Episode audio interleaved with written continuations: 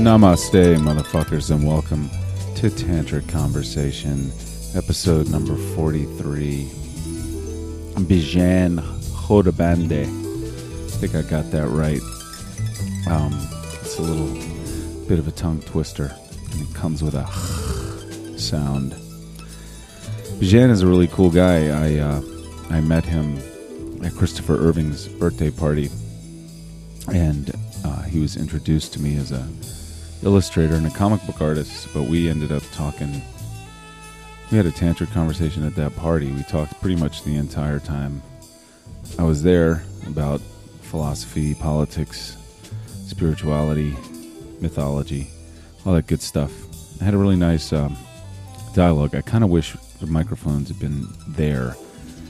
This conversation was good, but what's I think one of the things that's really illustrative about Bijan is he is a man of convictions, but he listened to me talk a bunch of shit out of my ass for quite some time during that conversation. I mean, I listened to it and I'm like, I don't know what I was talking about in some places, but it is what it is, and part of this project of turning on the mics is documenting what happens when people talk, and sometimes I find myself talking about things I had no idea I wanted to talk about, so I imagine or I assume that it's meant to be heard somehow, and somebody's going to get something out of it.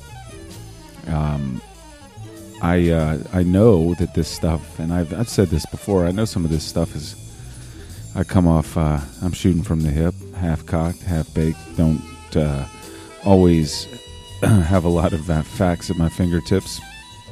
But I'm just, I am attempting to be honest in how I perceive and some things and some of the ideas that occur to me. I'm not married to them. There are a lot of rough sketches. Interesting to put them out there as a framework for a conversation and see what happens. And this isn't really a disclaimer as much as a, like, yes, it is. I think it is. But I don't want to get rid of it. I could, because I got the power of the edit, I can go through here and chop this shit out, but hopefully it's valuable to somebody who listens to it. Anyway, Bijan's cool. We talked for like 2 hours and 17 minutes, so I found a spot to stop it about an hour or so in, and I'm going to post the second part later this week. Yeah, it has really been, and I said this last time, it's been really hard for me to settle down and post these things. It's not like it's a lot of work, but it takes some kind of a mental space I gotta be in to get into it. But I treated myself to some new equipment, so that's inspired me a bit. And I've recorded quite a few more of these. In addition to the second part of the Bijan conversation, I've got Ray Bullock, comedian, stand-up comedian, and MC and organizer of the 955 Club, a long-running Richmond comedy showcase, open mic kind of thing that's been going on for about 15 years on all over town. And then I have Joanne. God damn, Joanne, I don't know your last name right now off the top of my head, of Auntie Mag fame. She and I are friends. We've been talking a long time. She actually loaned me a microphone that I just started using because I just got a board that could provide phantom power. And we had a cool conversation, so that's coming up. A bunch of them coming up, and trying to record more of them. I'm still into this, and I still want to do it. And, it's all about juggling. So you guys, before I knock this off, I just want to encourage you to get out of the out of your usual stomping grounds and travel around this greater Richmond area. I have to do it for my job, and I constantly am finding... You know, it's kind of like that abandoned Richmond sentiment, but these places aren't abandoned. People are still using them, and there are interesting pockets of life, like those little amoeba swimming around in tidal pools. There are little cultural tidal pools all over the central Virginia tri-city area, whatever you call it. I was in Hopewell today, and I went to two little diners down there that are right near the old factories, and great little spots. you know, like that road food, you know. I went into this one joint and had these chili dogs with the works and hung out and talked to the people, and dug it. I was enriched by those dogs and those folks in old creepy old Hopewell. So I encourage you, go on a road trip. Also, I just noticed that bike path that runs along Route 5. That's pretty awesome. I don't know where it starts, but I'm going to get on that thing one of these days. Speaking of getting on something, we're going to get on Bijan, and he is just talking about Gauguin and Van Gogh here in the beginning, and we listen to him for a bit before I start talking. Namaste. He would draw from his head. He'd go someplace, and then he'd come back home and paint it. I guess paint, not draw. And Van Gogh couldn't do that. He always had to have the subject in front of him, and it became this great frustration for him. The one time that he didn't do this from reference was Starry Night. He was in a mental institution, and he painted that from memory. And so, in a way, his last masterpiece, one of the most famous pieces, is also the piece that he finally was able to paint without seeing things from life. I really dig Van Gogh's work. I really enjoy it. Seeing in person, though, is kind of weird. And there's some less notable paintings that I saw that I wasn't a big fan of. And it's interesting because you forget, especially as a creative, the stuff that we're getting quite often is the best of these artists. You know, and he painted, you know, I believe it was almost a painting a day. I'm not an art historian, so I don't trust myself with how accurate that is, but when you think about how many paintings somebody paints, drawing a day, their entire life, right? And then we know, like, what do you know, like five, right, like Van Gogh pieces. It's like the best of those hundreds of paintings that he made, and that's why it's so unapproachable and it seems so unfathomable to get to that. You know, to with those kind of expectations you set for yourself, you don't realize that, you know, right, that you're going to do hundreds of pieces potentially, and it may be who knows if it's even a fraction, right, that anybody will remember, if you're lucky, or right? See, or, you know, and there'll be only maybe a fraction that you enjoy yourself, you know, mm-hmm. And that's why you keep making them, you know, but that is an interesting conundrum about any kind of creative pursuit, because their creativity is generally taken hand in hand with the idea of performance or a reception or audience or, you know, somebody seeing it. Yeah. And they're not really the same thing, you know, like pleasing an audience and being creative aren't the same thing. They can go together. You can make art that is received by an audience, and you can be a very creative, talented artist who also is enjoyed by people, but you don't necessarily have to be enjoyed by people to be to be what an artist is. Like, you know, to create art is really an end in of itself, I would say. But we tend to think of it as only valuable if it's, you know, noticed or remembered. Right. The process is sometimes much more important for the fulfillment of the individual than the final piece. Of course, that becomes problematic for people like comedians. I don't envy them at all, where the response of the audience is directly tied to the work that they're doing. Mm-hmm. I mean, of course they're writing outside of the context of the audience, but if the audience isn't responsive, you know, in some ways I feel like it's just a little bit different. Yeah, I definitely think it's almost entirely different. Like, if they were happy just writing, because that's really what they are as writers. Yeah, exactly. You know, if they were happy just writing, then they would do that, but they're not. They need that reception. Like, they need the feedback. They need the immediate feedback from saying something and then having somebody either laugh or, I mean, that's what they want them to do, laugh or clap or do something. They need some kind of response. Yeah. You know, immediate gratification. And then if they don't, they have to respond to the audience. So it's like this nice push and pull. Right. They're going to rewrite everything they wrote until they get it to do that. Yeah. Or like while they're reciting it, which I thought was really interesting. That reminds me of a, great analogy by a friend of mine. It's an old band from, not that old, but I guess in Richmond, time bands break up and get back together so often. But there's this band called Tiger Bomb, and they did acoustic beats to hip hop vocals, and they had this song where they talk about the push and the pull, comparing the audience to the ocean and themselves as the moon. It's this really nice metaphor about that relationship to the audience that they have. And does that, so for you as a, you are a visual artist, you work in the comic medium, is that what you would call it? Or that, I'd say I feel most passionately doing that, but I also do illustration, I do graphic design, you know, it's still visual. People would debate whether or not commercial work is art, but I don't really see those distinctions being that big of an issue.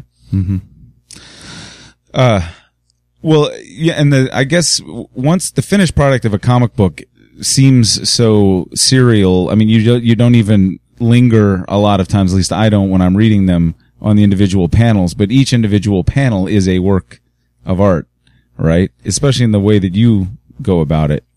Definitely. I'm trying to, for myself, I'm trying to go about it a little bit less and seeing the page as a whole, as a piece. And, I think that can be an issue for people who are starting out as, starting with comics, starting to try to tackle that medium, because if you focus on each panel as an individual piece, you're going to find that you're never going to finish the comic. Yeah. You're just going to spend too much time on each one. Yeah. So there's somewhere in between the, just totally, relaxing about the rendition and getting at the narrative, and but not getting to the point of it's like stick figures. But finding something you can flow in that doesn't hold you up when you're worried about the detail of the drawing. It stops the narrative, stops the story. Yeah, and also sorry, excuse me. No, go ahead. And also the time constraints. But that depends. Like, thankfully, with the work that I do, for the most part, I'm my own boss. Occasionally I've had people commission me to do some work, but right now most of my work is done on my own timeline. I couldn't imagine what it would be like to be on the timeline of people that are working for DC or Marvel or Oni or any serial based comic for a larger company. But in those cases too, you got to think they have like, five or so people working on the comic. Yeah. There's one person doing the pencils, one person doing the ink, one person coloring, one person doing lettering, one person doing cover, one person editing, one person writing. In many cases, I'm doing them all, except for my current project. I do have a writer, but the inks, pencils, colors, and lettering are all me. Yeah. It's kind of like the writer's room for all of these guys. You kind of, somebody like Conan O'Brien, you see do a show every night, and it just looks like he's up there telling jokes effortlessly. Yeah, by himself. And there's 20 guys that were writing jokes for that, all day long or all week, and hundreds of them. Like, everybody's going to turn in 50 jokes so that they can get, one monologue and but the finished product looks like one guy did it, and comic books are that you assume sort of that there's really kind of one person behind it. But yeah, something like Marvel, it's an army. Yeah, people, yeah, right. Not always, but yeah, quite often that's the case. Because when you're doing it, the thing is that they have 23 to 27 pages, depends on the comic, and the pencils alone, depending on how detailed you're illustrating the comic, could take a full workday, and so there's no way you can physically complete it without those people, depending on your style. The more that the style approaches realism, the more time consuming it's going to be. Realism is an interesting term to apply to. I mean, because I would think you were thinking about somebody like, I don't know, like a Neil Adams, who is very detailed in how he draws human anatomy. That's why I say approaching realism. Right. They're not Da Vinci, but they're not, at the same time, they're not doing Garfield. Yeah. They're definitely not Da Vinci, because a lot of their figures wouldn't fit into that man that Da Vinci drew in the circle. Yeah, it wouldn't be the correct proportions. They're pretty jacked up by comparison. Yeah. There's some people that are absurd. I mean, they're like they're drawing super detailed but incredibly exaggerated bodies, like impossible bodies, like tiny waists, huge. But we would call that realistic because they're going for such a level of detail in the musculature and all that. And, a lot of people joke about the 90s. There's this time period in comics where people were adding muscles that weren't even that people had like 20 packs, you know, things like that. And still no visible genitalia. Exactly. There's no bulge in their spandex. It's just flat for the men, at least. For the women, their genitalia was over exaggerated. Right. You know, you had breasts that were, you know, twice the size of people's, of their head. It's ridiculous. That's a weird thing about comics, and partly one of the reasons why it's difficult to, there's always this sort of like defensiveness around them being taken seriously as narrative art, as literature, as whatever you want to call it, that they aren't considered outside of comic books is because so many people who are drawn to them are drawn to total fantasy and are frustrated people with reality.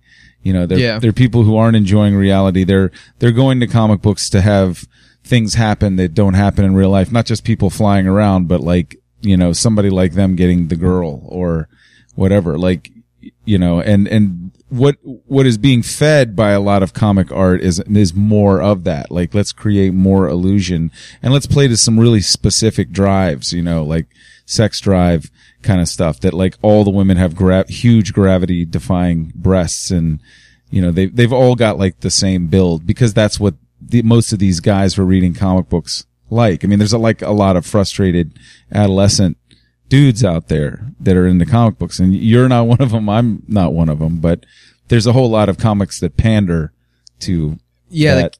Cater to that demographic. But I feel like that's changing, thankfully so, because, you know, it's not healthy in my opinion to have things that way. And I think that it also, you know, it depends on the writer, it depends on the artist, whether or not it is fine literature or it is lowbrow. But I have trouble saying that. I don't want to put myself in a bad corner, because one famous quote of, Mark Twain's actually that I enjoy is something along the lines of comparing, of saying that some people like wine, some people like water. And he compares his writing to water, mm-hmm. and says everybody drinks water. Yeah. And in that way, he was kind of saying that there's an importance to that existing. Mm-hmm. Mm-hmm. Mm-hmm. Yeah. I've always agreed with that too, because the stuff that I was drawn to when I was a English major and like a literature major was more pop novelist kind of stuff that, I mean, they got big ideas across, but got it across in the guise of something a little more accessible, you know, not high art, not necessarily literature. I wrote a paper about Tom Robbins called The Importance of Being a Pop Novelist. Cause my teachers didn't take him seriously, and he was like my favorite writer in college. But I mean, there's a good reason why comic books alienate some people because of that, you know. But of course, the medium is huge now. There's lots of different, you know, approaches, even to a superhero type story that doesn't necessarily play into those stereotypes. Right, and I think that's really something that's specific to the United States. That's one thing that's kind of interesting. So, historically, there's this time period when there was a very diverse array of subject matter in comics, and you had them catering to a demographic that was a little bit older than it's perceived now. You had a lot of horror, mystery, detective, a lot of, and pulp comics too. Mm-hmm. You know, there's pulp writers doing comics. And what happened was parents, in the United States got really upset and said, "You're corrupting our youth," and they mm-hmm. started burning, you know, comics, just like they did with rock and roll, and they were burning records. And what happened was, before the government would regulate comics, there was this institution created called the Comics Code Authority. Oh, yeah.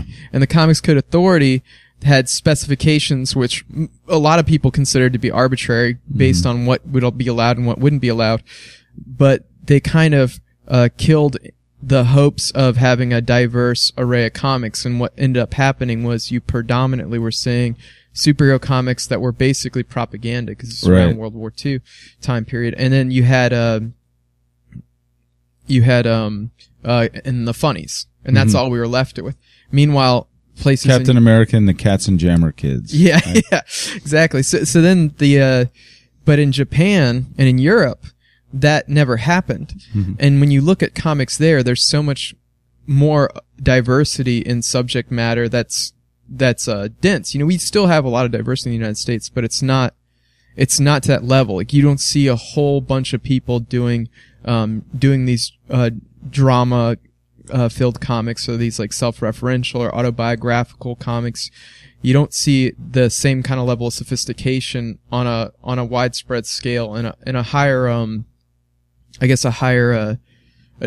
standard that people are desiring, that are required of the artist or the cartoonist. So it leaves us with a lot better, you know, a larger amount of quality work. Mm-hmm. How did you get? Well, first of all, say your name for me. Your last name. It's a Khodabandeh. Khodabandeh. Yeah, it's like you're hacking a loogie. I'm glad I didn't try it. Bijan Khodabandeh. Yeah, Bijan Khodabandeh. Bijan Khodabandeh. Yeah. And that name's origin is? It's Persian. It's Persian. And did you ever live in the country of origin? I never lived in Iran. I was actually born in DC, and I grew up in a suburb of DC, and then which one? Springfield. Oh yeah, my aunt and uncle live on Sydenstricker Road in Springfield. Do you know where that is? I know where that is, but it's hard for me to visualize. It's been more than 15 years, I feel like, since I've lived in Springfield. So many things are changing, and I don't go there as often as I probably should to visit my parents. But yeah, at this point I'd consider myself a Richmonder. Mm-hmm. But it's interesting because, you know, and that's how did your parents end up in Springfield? Yeah. Well, it's kind of funny because a lot of people just assume that I'm 100% Persian, but right. my mom's side of the family, they're actually of Scottish and German descent. Mm. They're all, you know, we joke they're all hillbillies in West Virginia, which they do live in the mountains, and it's a very small town. In West Virginia? Yeah, in West Virginia. My uncle lives near my grandparents, and he had a fishing and hunting shop for a while, and would set up people's bows and arrows. He does a lot of hunting himself. He trained dogs. And they have their own little farm. Not a large one like you would expect. You know, it's one enough for to stay in the family. Right, you know? And sometimes when we go up there, we help them harvest and shoot guns and all those fun things that you could do in West Virginia. It's a beautiful place, but it's interesting. So I have a father who's from Iran, who grew up there, and then his side of the family, my grandfather is actually a pretty interesting fellow. He was a Sufi, which is a kind of like a Muslim mystic. Mm-hmm. He's also the number one wrestler in the country for this traditional style of Iranian wrestling. And he also was a mechanical engineer. This is your grandfather? My grandfather. So he had all these levels to him. It's really, really mind-blowing. You don't usually see the number one wrestler also being, you think of him as a mechanical engineer and a mystic. Those two things I can put together before the Sufi mysticism. But I didn't even know that existed until fairly recently. I was watching a TED Talk, and I like the ones that are about spirituality, I guess, or, you know, behavioral stuff that really sounds like spirituality, like Brene Brown talking about vulnerability. But there was a Sufi mystic on there, and he was talking about Rumi, and he was saying that, like, you know, in its essence, like, Islam is just as compassionate a belief in spirituality as Buddhism and Christianity is supposed to be, you know, that really is the, and he was reciting all of this Rumi poetry that was illustrating that. And I'd never had the experience of hearing that kind of stuff, you know, coming from someone from, you know, related to Islam, you know, because of course the, you know, the stereotype and the, you know, that's all the fundamentalist stuff is what you hear most of the time, which is the same way with Christianity. The people who are squawking the loudest are the ones that are outside abortion clinics. And, you know. And it's also, we also, I feel like as human beings, we remember the negative more than we remember the positive that we experience. I think I forget what the statistic is. It's something like you have to hear like 20 positive things to outweigh one negative thing. Yeah. And so when somebody trolls, you know, and that's why trolling on websites is so successful, because that one person that says that one negative thing can start a chain reaction, and which is unfortunate, but yeah, people really need to be right, and like if they get stoked up on the internet, there's no place that they seems like they get more worked up and more obsessive about arguing points and needing to be right, you know, just and so seldom is it really communication. It's just a whole lot of people like putting stuff up on the wall, you know, and like not much give and take, just just spray paint, you know, just a tag, you know, this is my ego, these are my grudges, these are my resentments, and you know, they're going here, witness them. yeah, it's one-sided dialogue. Yeah, even when there are a bunch of people posting about the same thing, most of the time somebody is they're just lit up and righteous about something, and they're not even reading the other comments except as fuel. Yeah. Sometimes you'll see two people having a conversation and then just random people interjecting their two cents, usually in a unconstructive manner. But yeah, and I'm really, I mean, I guess one of the reasons that I like to do this is because I'm trying to work on myself, like having a conversation and having a viewpoint and not being real so attached to it that it makes me upset that if somebody's not getting it, you know, and not be upset by hearing viewpoints that I don't agree with, you know, like to really have like an actual logical conversation and listen to somebody who I just totally disagree with, which is not often like in this. I'm usually inviting kind of like-minded people, but other places I practice listening to conservatives who I think are just, you know, mongering and baiting, and try not to get upset about it and just really listen to the what is of value in what they're saying, if anything. Yeah, and I think that's important because there's this term that I came up with. Maybe it's not the most politically correct term, but is intellectual incestuism. Mm-hmm. And when we quite often as people we tend to run with the same pack and have the same ideas and keep kind of patting each other on the back and having the same arguments and saying the same negative things about people or reacting to the same current events. And what happens is that intellectually, I feel like we depreciate our ideas and our philosophy about life depreciates in value because it's the same isolated system. Mm-hmm. And when you branch out, when you actually listen to people that have different viewpoints, you're able to add that information to yours, or even see the way that your belief system is perceived by somebody else and be like, oh, that's not actually what I believe, you know, mm-hmm. But at the same time, I understand their viewpoint and why they would ascertain that from my behavior, and my behavior perhaps, or what I'm saying, doesn't necessarily reflect the actual ideas that I have or that mm-hmm. I want to practice. Yeah. That's a tough one, bringing those principles into practice, you know, aligning beliefs and ideals with day-to-day behavior. Not all that long ago, I had to really look at how much stuff I believed that really was the result of some frustration or some pain or some bad experience. And I had just chosen to be in one of those groups of people because they were similarly seeming to be like on my side, you know, somehow against what I perceived to have hurt me or not accepted me or not included me or whatever. And to realize how little of what I had aligned myself with, I had based on real logical thinking. It was much more about feelings. Yeah. You know, and feelings that are very selfish feelings, like feelings of like, you know, this person did or did not acknowledge me, or this group of people did or did not acknowledge me, or I feel threatened by what this group of people are doing, even if they are not immediately threatening me. And that forms the whole belief system. And so often the debate between people who call themselves liberals and call themselves conservatives are both of those are groups of people that have made a choice out of fear to belong to some group, you know, a choice out of being prodded there by some social pain or some life pain. And they haven't really put any real thought into their position.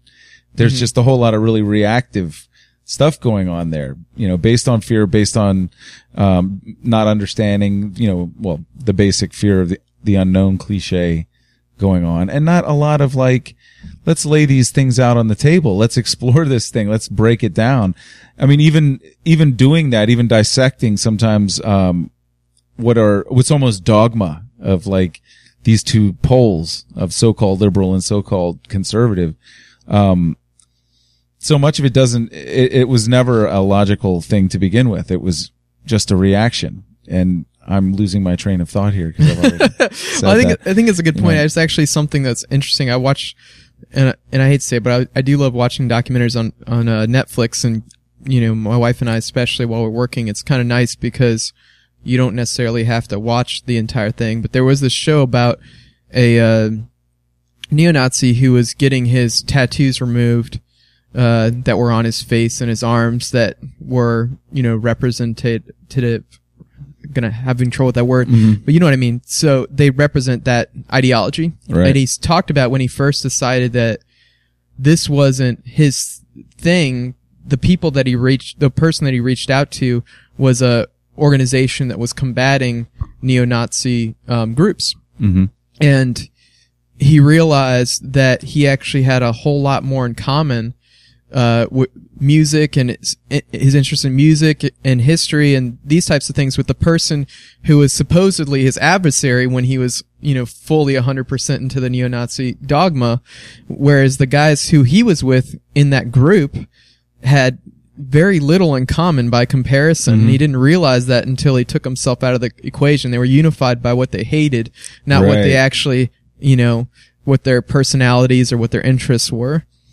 Yeah, and I was in Southern California for a year, and there were a lot of neo-Nazi kind of skinhead type guys down there and biker gangs and whatnot. And what I observed is that seemed to come out of the prisons, like, or the jails. Like, you would fuck up as like any young guy would fuck up, like maybe get drunk and get a DUI or break into somebody's house or get, you know, I don't know, be a little bit of a delinquent. You wind up in jail, and there are Latino gangs in jail, there are black gangs in jail, and there are white gangs in jail. And the white gang in jail is a neo-Nazi gang. And you've got to join those guys or you're going to be eaten up by those other guys.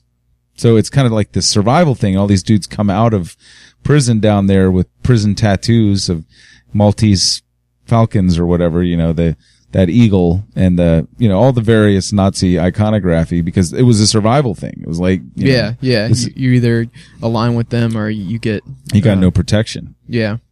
And then you come out of it and you still owe those guys, you know, cause that organization, just like all the rest of those gangs, is not just in the prison. There's this bridge between, you know, what's going on in the prison, what's going on out in the world. But, you know, so much like that's what, I mean, from what I understand, even like the Nazis themselves in Europe, Germany's hobbled after World War I, and everybody's broke and poor and full of shame and like kind of humiliated by World War I. And somebody comes along and says, you can be strong again and you can be proud again. And all you got to do is take all this stuff back from these people who've invaded your country and then get rid of them. And, you know, we can be who we're supposed to be, you know, and really play on all the suffering of those people to get them to cause more suffering, you know. And it seems to be very often, and maybe I'm stating the obvious here, that it's rare that anybody is having any kind of intelligent conversation about what they're doing. They're just they're getting swept up in stuff that it appeals to whatever their fears or weaknesses are, because they're going to feel strong if they're with these people, you know, instead of sort of making a conscious choice. I mean, that's another Mark Twain thing. Whenever I find myself in the majority, I rethink my position. You know, that's great. Cause, you know, that's the mob rules, mob mentality, that kind of thing. And so, you know, sort of speaking of that, I mean, I think that, you know, the people in power, basically the status quo is maintained by people in power by perpetuating these kinds of stereotypes and encouraging people to group themselves, basically the same class of people, to group themselves in opposing demographics. You know, rednecks, black people, Asian people, Mexican people, all the people that are really being exploited by the very few wealthy people are then, you know, indoctrinated that the reason that they're there is because of the other poor people, not because of the rich people. And so they can fight amongst themselves and have that blood sport while the rich continue their game. Yeah. And they're typically the ones that are the reason that they're in that position to begin with. Mm-hmm. They're just trying to redirect your frustrations from them. It's like, no, it's not the wealthy. It's not us that are causing these problems. It's this other guy who's in your same exact situation, who you probably would completely empathize with hadn't I not said this, what I'm about to say, but now I'm going to say it, that it's their fault that you're in this situation. Right. And, yeah, it's interesting. And it's interesting how language works. Actually, like the, terminology redneck. And I always like to bring this up because I had no idea about this, but it actually comes from, and I found this out because I did some research about it, the, Appalachian Coal Miner Union. Mm. And the reason the terminology came up was because it became a derogatory term towards coal miners who wore red bandanas on their necks. Oh, really? To show that they were part of the union. And so they're called the Appalachian Rednecks. And then that's where that's supposed to supposedly began from. I always thought it just was because they're generally agrarian people who would be bent over in the fields and the back of their neck would be red from being exposed to the sun, but that I like that better. Yeah. And that's your people. Were your people coal miners or just some of the generations? Mm-hmm. Not so much. Not my grandparents, but my great grandfather on my grandmother's side, he was a coal miner, and that union's still around, but now they don't wear red bandanas around their neck. They I found out from my uncle that they'll tie a red ribbon on their the antenna of their car to show that they're part of the coal miners union. That's talk about another thing that's being played by the status quo. It's the unions. I mean, without unions, individual people are exploited literally to death by, you know, we're in the Industrial Revolution, whether they were coal miners or factory workers or whatever. I mean, the guy who owned the factory or owned the coal mine called the shots, and you did whatever the hell they said. I mean, there weren't even weekends. There weren't, you know, there was no time off. They didn't even pay you money sometimes in the coal mine. They like paid you company script that you could only spend at their store. Right? Yeah.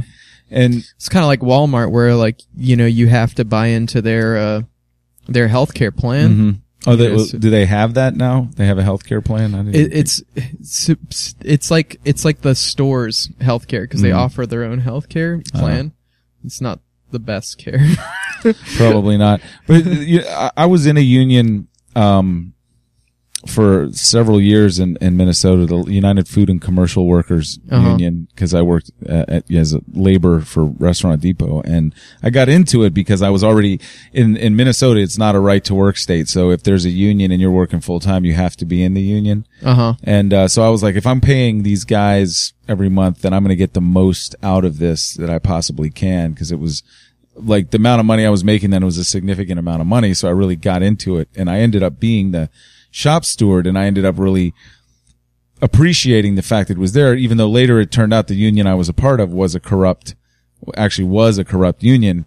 The guys who were leading it were actually, you know, basically mafia extortionists who had started it to keep the real UFCW out of Restaurant Depots and some of these other businesses in New York. In fact, that local chapter was for all of the Restaurant Depots in the whole country when I was working for him. But anyway, despite the fact that those guys were corrupt, I still really appreciated being in this organization where I wasn't just one guy who could be, you know, on a whim be treated a certain way by my superiors, you know, like, cause that happens a lot. It doesn't matter what you do. Somebody just takes a disliking to you and you get railroaded out of there. And I was protected from that, and I started to really appreciate it and started to take personally, you know, be one of those people that's like, why are they always after the unions? I mean, the unions are fucked up, right? You know, their problems with the unions, just like their problems with anything else, but without them, it's way worse.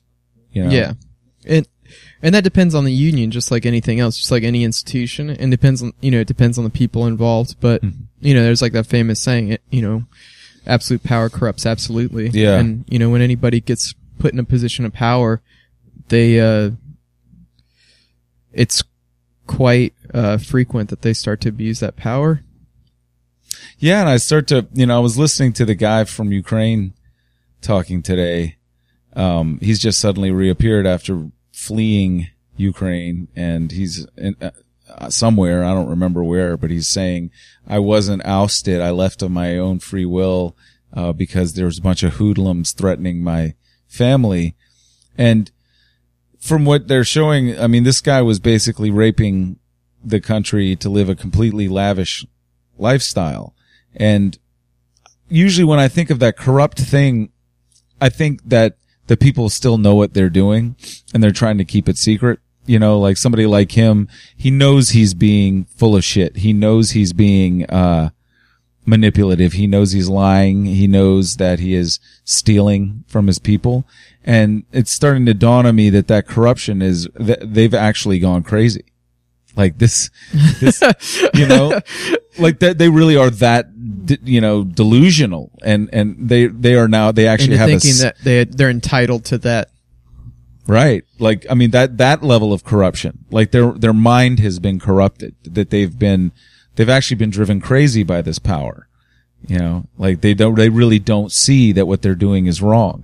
You know, they've just kind of, it's almost like with addiction, you know, that you could keep making excuses for doing another line of coke, you know, or keep making excuses for, you know, having another drink and like taking whatever money you need to. And if somebody said, hey, I think you got a problem, you might go, hey, mind your own business. I got this under control, you know. And I think the addictive nature of power like that might actually act on people that way. To listen to this guy, because I mean, I don't even live there, you know, and I can see that a lot of people don't, you know, we're not pleased with him.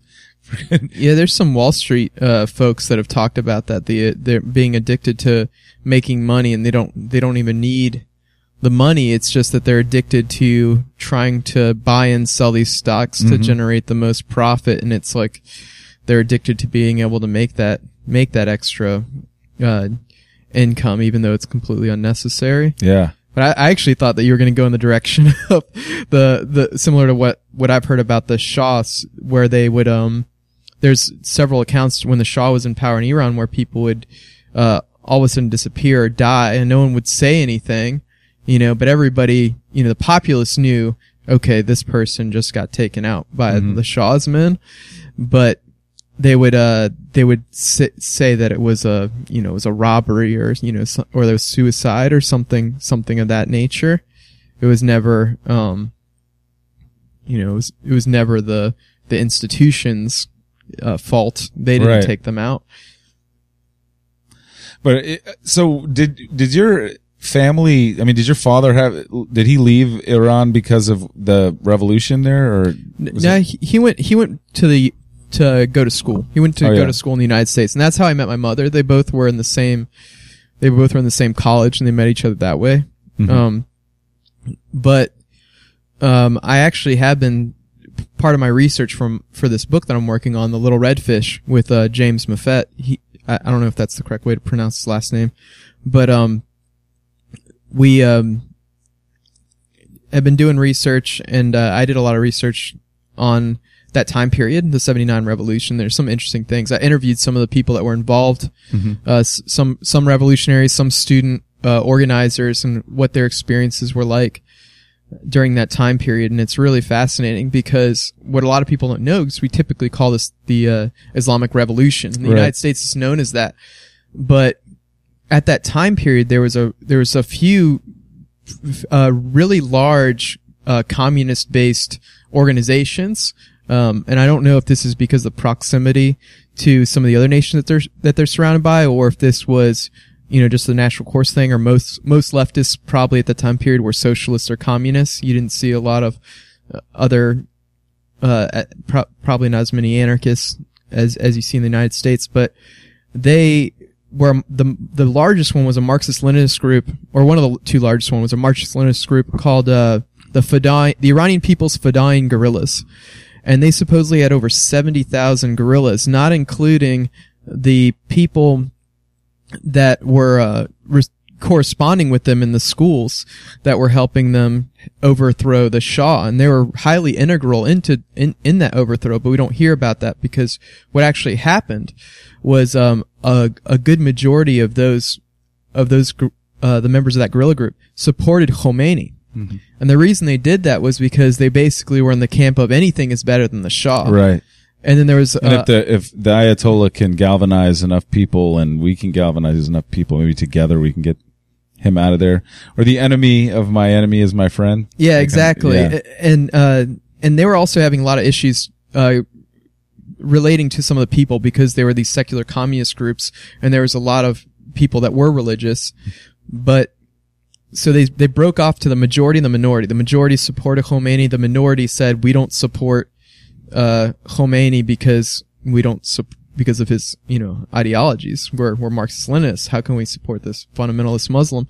And then of course what ended up happening is Khomeini turned on the leftists as soon as he rose to power and was doing the same thing the Shah was doing, which is torturing them and murdering them, executing them, and these types of things. And so they had to flee, some of them. And some, there's a whole lot of refugees in, which I don't know if they officially classified refugees, but a whole lot of people in, that I've met that were in Europe or in the United States that they're there because of that reason.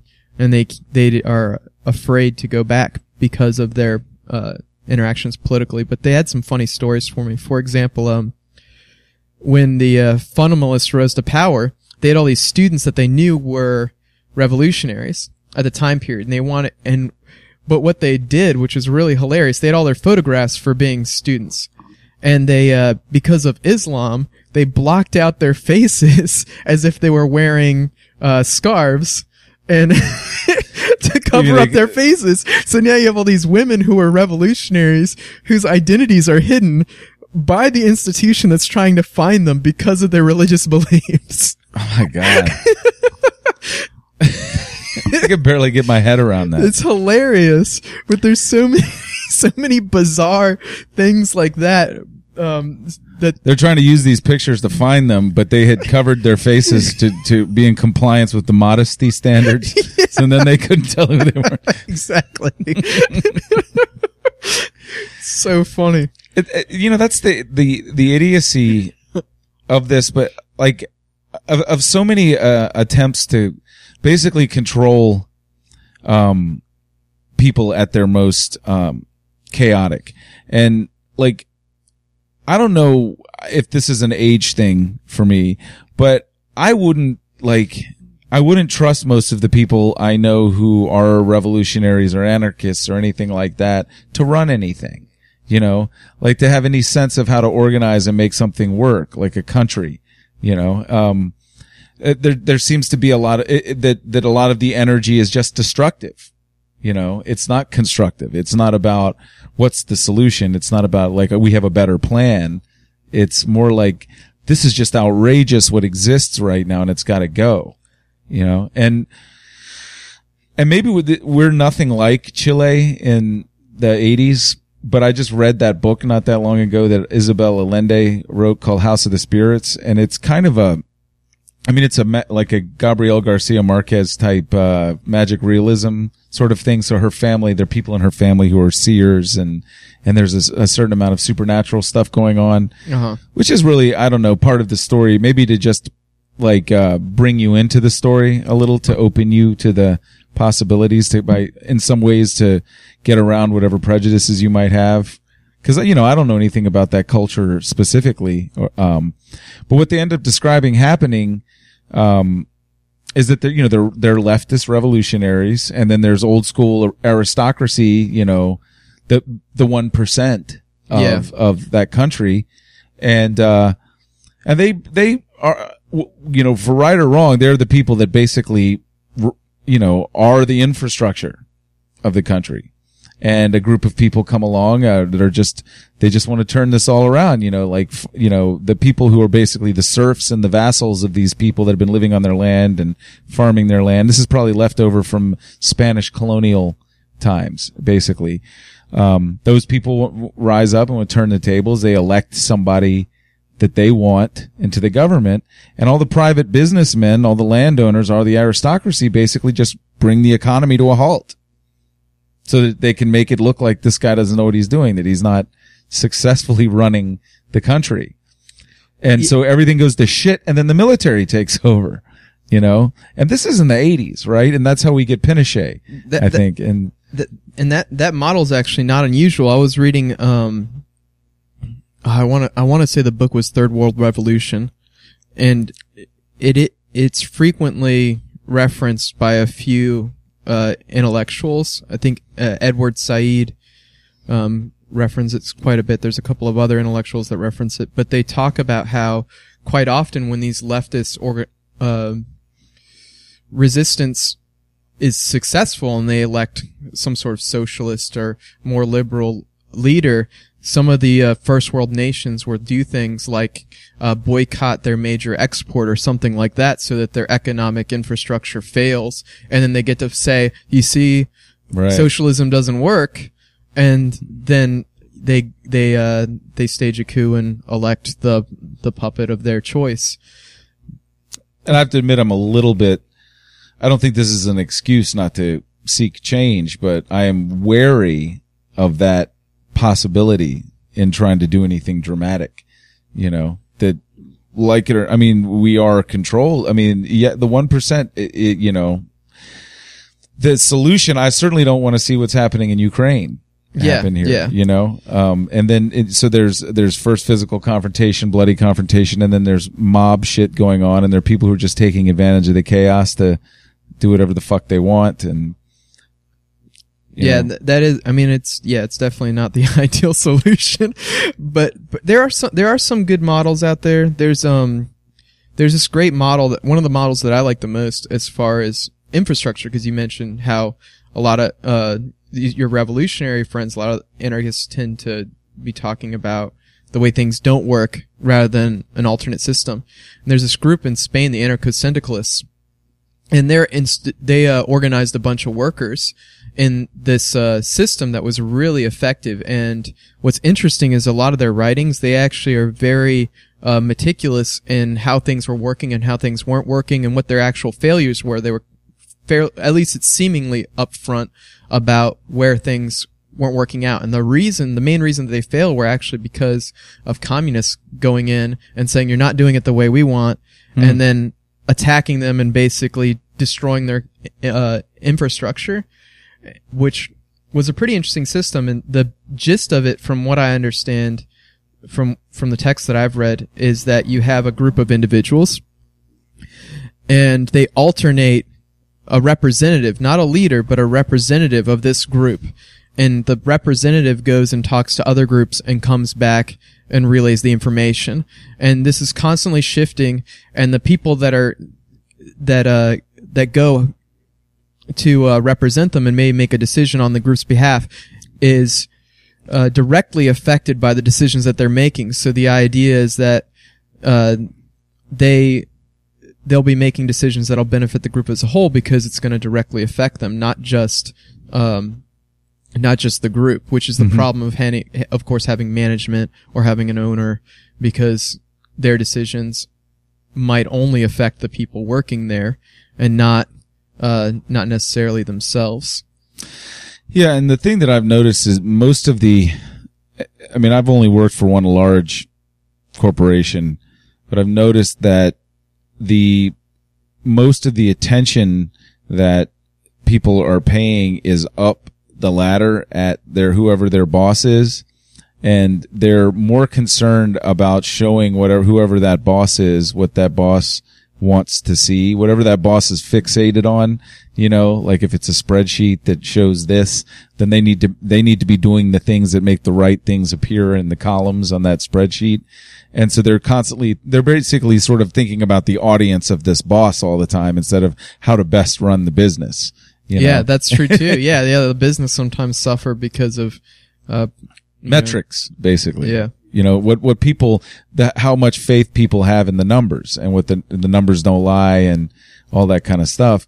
And very rarely is it like, you know, we we need to let this guy alone so they could develop an organic system of accountability where people aren't just showing up for a paycheck. They're also recognizing that while they're at work, they're part of a system, like a human system, a community, you know, where their behavior towards each other matters, you know, and actually could make them their own job more pleasant if they were affecting a more positive and cultivating a more positive relationship with people around them.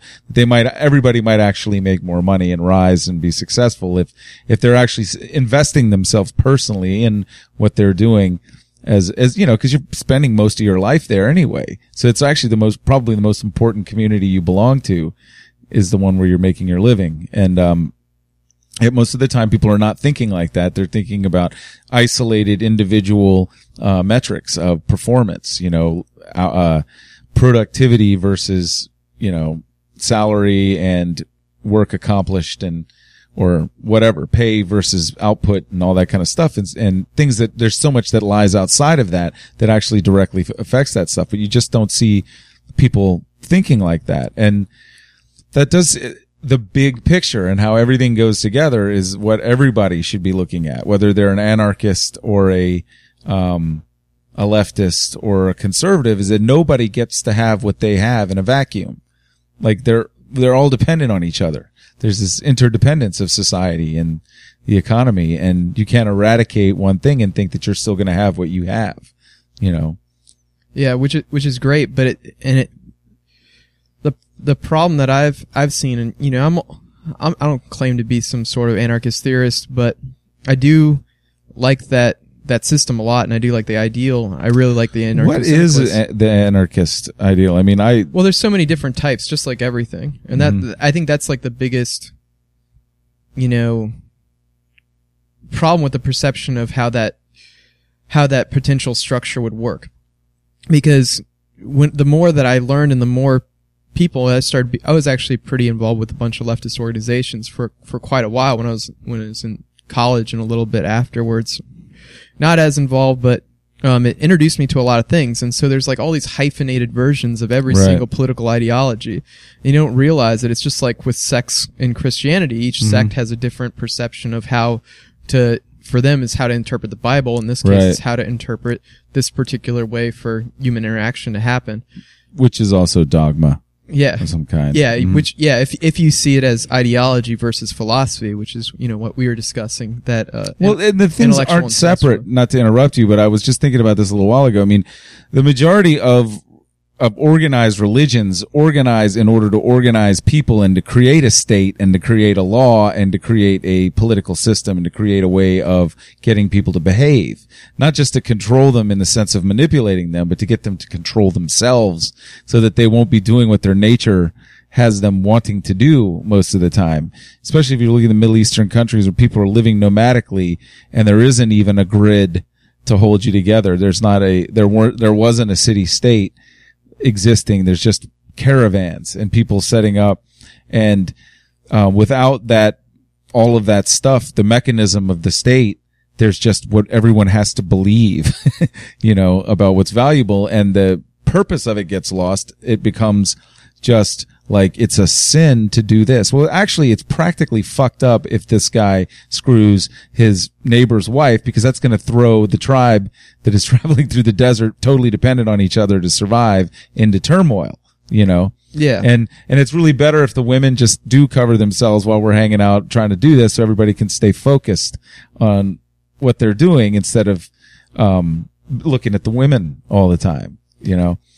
And so, you know, this ideology does, religion is an ideology. It is a way that people had come up with in order to, you know, find order, you know, in a human system. And that isn't that much different from a government. You know, it just has some kind of divine author as opposed to a thinker. Yeah. And that's where I think that it's a little problematic, because you have a text that you cannot edit. Right. And so it can evolve. The interpretations can change, which is why, you know, you have all the sects. So I guess to some degree it's a little organic, but, you know, what's written in that text you're supposed to believe is divine and you have to follow without change. But we treat the fucking Constitution like that. Yeah. You know? Well, it's just terrible too. Yeah. And I agree. I mean, that's what the amendments were for. The amendments existed because it wasn't perfect and we should continue. And that's what all these sects of Christianity are, is amendments. You know, they are amending aspects of the, existing, canon that they don't see as working or being practical or. That's true. I never thought of it that way. Making sense. You know, I mean, but the thing is that it's bizarre that.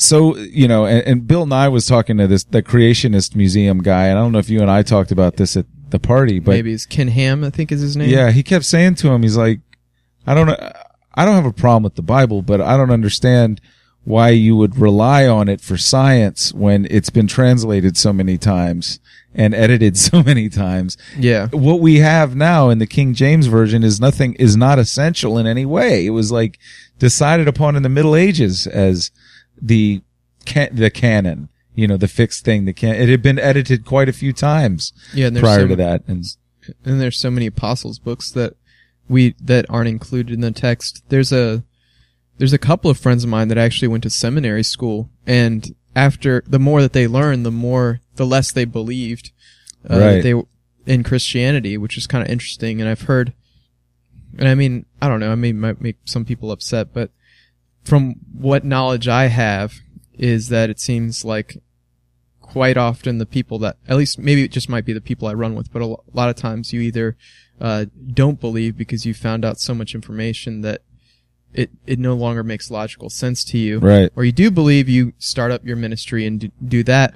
Or some people kind of take the middle path and they might not believe it wholeheartedly, but they feel like the teachings, like you said, are important for people to prevent them from killing each other, and so they still have a ministry even though they're not wholehearted believers. Well, the people that are really, I think, really in any religion, whether it's Islam or Christianity or Judaism or Buddhism or whatever, seem to be saying the same thing about compassion. You know, and the ultimate boil it down to don't do to somebody else what you wouldn't want them to do to you, you know, and to think about how someone else would feel prior to committing to some course of action. That's the ultimate, message of all of these faiths. And they, to me, as an intellectual who does operate on a type of faith, but is a non-dogmatic, non-organized religion. I mean, I'm not into anything that I'm buying hook, line, and sinker. I'm constantly listening for the resonant truth in things. And I think it's available in just about anything. I mean, I can hear one of those crazy tent revival guys speaking and find something in there that applies to me, you know, and it applies in the sense that like a Buddhist would say or whatever, that the majority of suffering is caused by you really seeking your own desire. You know, following your own desire, going after your appetites at the expense of all others around you. Desires that can never be quenched. You can never really get enough. You know, like these stockbroker guys we're talking about, or, I forget the example I was talking about before that, but that all seem to be saying that the pursuit of trying to get enough is a dead end. It's like where all the evil comes from. You know, there's just this blind pursuit of more, you know, and to really see your debt to the people around you and see that you belong to the people around you and you belong to this big picture and you belong to creation and this whole universe, and you better do something positive and constructive to that. That's ultimately the lesson of all of those things. And to get hung up on the individual myths and the individual stories, I think, is a waste of time. I don't find... I don't take the Bible literally, and I haven't read the Quran. And none of those books, are meant to be taken literally. They're meant to be like koans. They're all meant to be stories that are like a tree falls in the woods and it doesn't make a sound kind of things. They get you out of your typical subjective experience of life, you know? That's actually what I really love about Joseph Campbell and the way that he digests religious texts and seeing it more as a philosophy. But I also do see in some of these groups that do follow them, they then use the text in a way where, just like you said, where if you're nomadic, you have your own isolated system, mm-hmm. and you have your beliefs. And so the beliefs within their group that they have, when they interact with other groups, it no longer pertains to the outside group. It only pertains to the group that they have to directly interact with. Right, the chosen forever. People. Exactly. Right. And then that's when you end up with things like in the Bible where God asks the Israelites to commit genocide, essentially. Right. You know, because those people are the heathens. Those are the ones worshiping false idols. They're no longer part of the system that we have these specific rules for, because, you know, it's okay to kill them, but it's not okay to kill one of us. Yeah, not to act like I got all the answers, but the more that I have an open mind about spirituality, the more I see just philosophy in it. You know, there is always, you know, just like the corruption of power, the corruption of the cult of personality. Many people are not comfortable being handed the keys to their own cage. They would rather just get inside, stay in the cage where they at least know where everything is and be comfortable. And they just join some sect or denomination or cult or whatever. Or philosophy or political ideology. 'Cause you see it there too, you know? Yeah, you don't want to admit that there's something wrong with it, and that there are so many possibilities when it comes to telling stories, and there's so many possibilities when it comes to articulating this stuff, and it becomes overwhelming. But the truth is that the truth is very simple, you know, like the basics are very simple, but they're almost too simple. They're not satisfying in their simplicity. People want it complicated. They want like awful stories about atrocities committed that these people are always bad and our people are always good. And it's amazing the amount of people who think that about their particular group of people. And yet there is no concise group of people, you know? I mean, you're not a concise, you know, you've got Iranian influence, you've got West Virginia in you. And that's far more common really in this world, that people have been this mixture of stuff from all over the globe all along. And there is no static culture. There is no static group of people. There never has been. There's never been a set group of people with some original anything, you know. I mean, there may have been a small group of humans, but I bet you even that small group of humans had a hard time agreeing on shit, and that's why they moved away from each other, you know. And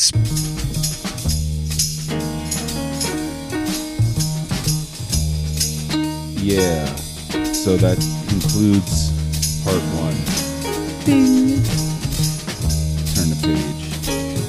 More coming up with that conversation with Bijan in a couple of days. We're going to get two this week. I know, it's so cool.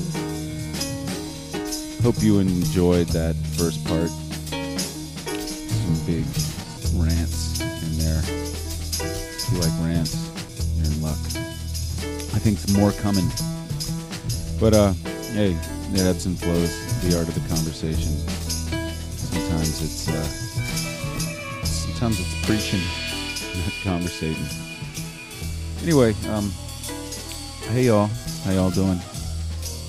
My friends out there, you know, you can follow me on Twitter at Zizmos. And of course, you know, this stuff is on iTunes, and the link, I always post the link to iTunes on the website at the bottom of the recording, where I post each of these. And on my page, you can also find a place to donate a little cash if you like. It's always helpful. It's not really about the money as much as the message in a bottle. Every now and then I hear from one of you that you're digging this, and you know what? It's worth it if one person's digging it. Seriously, I'm not just saying that. It really means a lot to me. But you can also save with cash. That'd be cool too. But I don't really, you know, I don't want you to think I'm begging for money. It's not like public radio kind of stuff. It's just, you know, be nice. A little token. Token of your appreciation. But you don't have to do it. It's okay. I'll be alright. I'll just starve either way to nothing in my ghetto abode. So sad. All right. Good night or good day or whatever time of day it is that you're listening to this. Until next time, namaste, motherfuckers.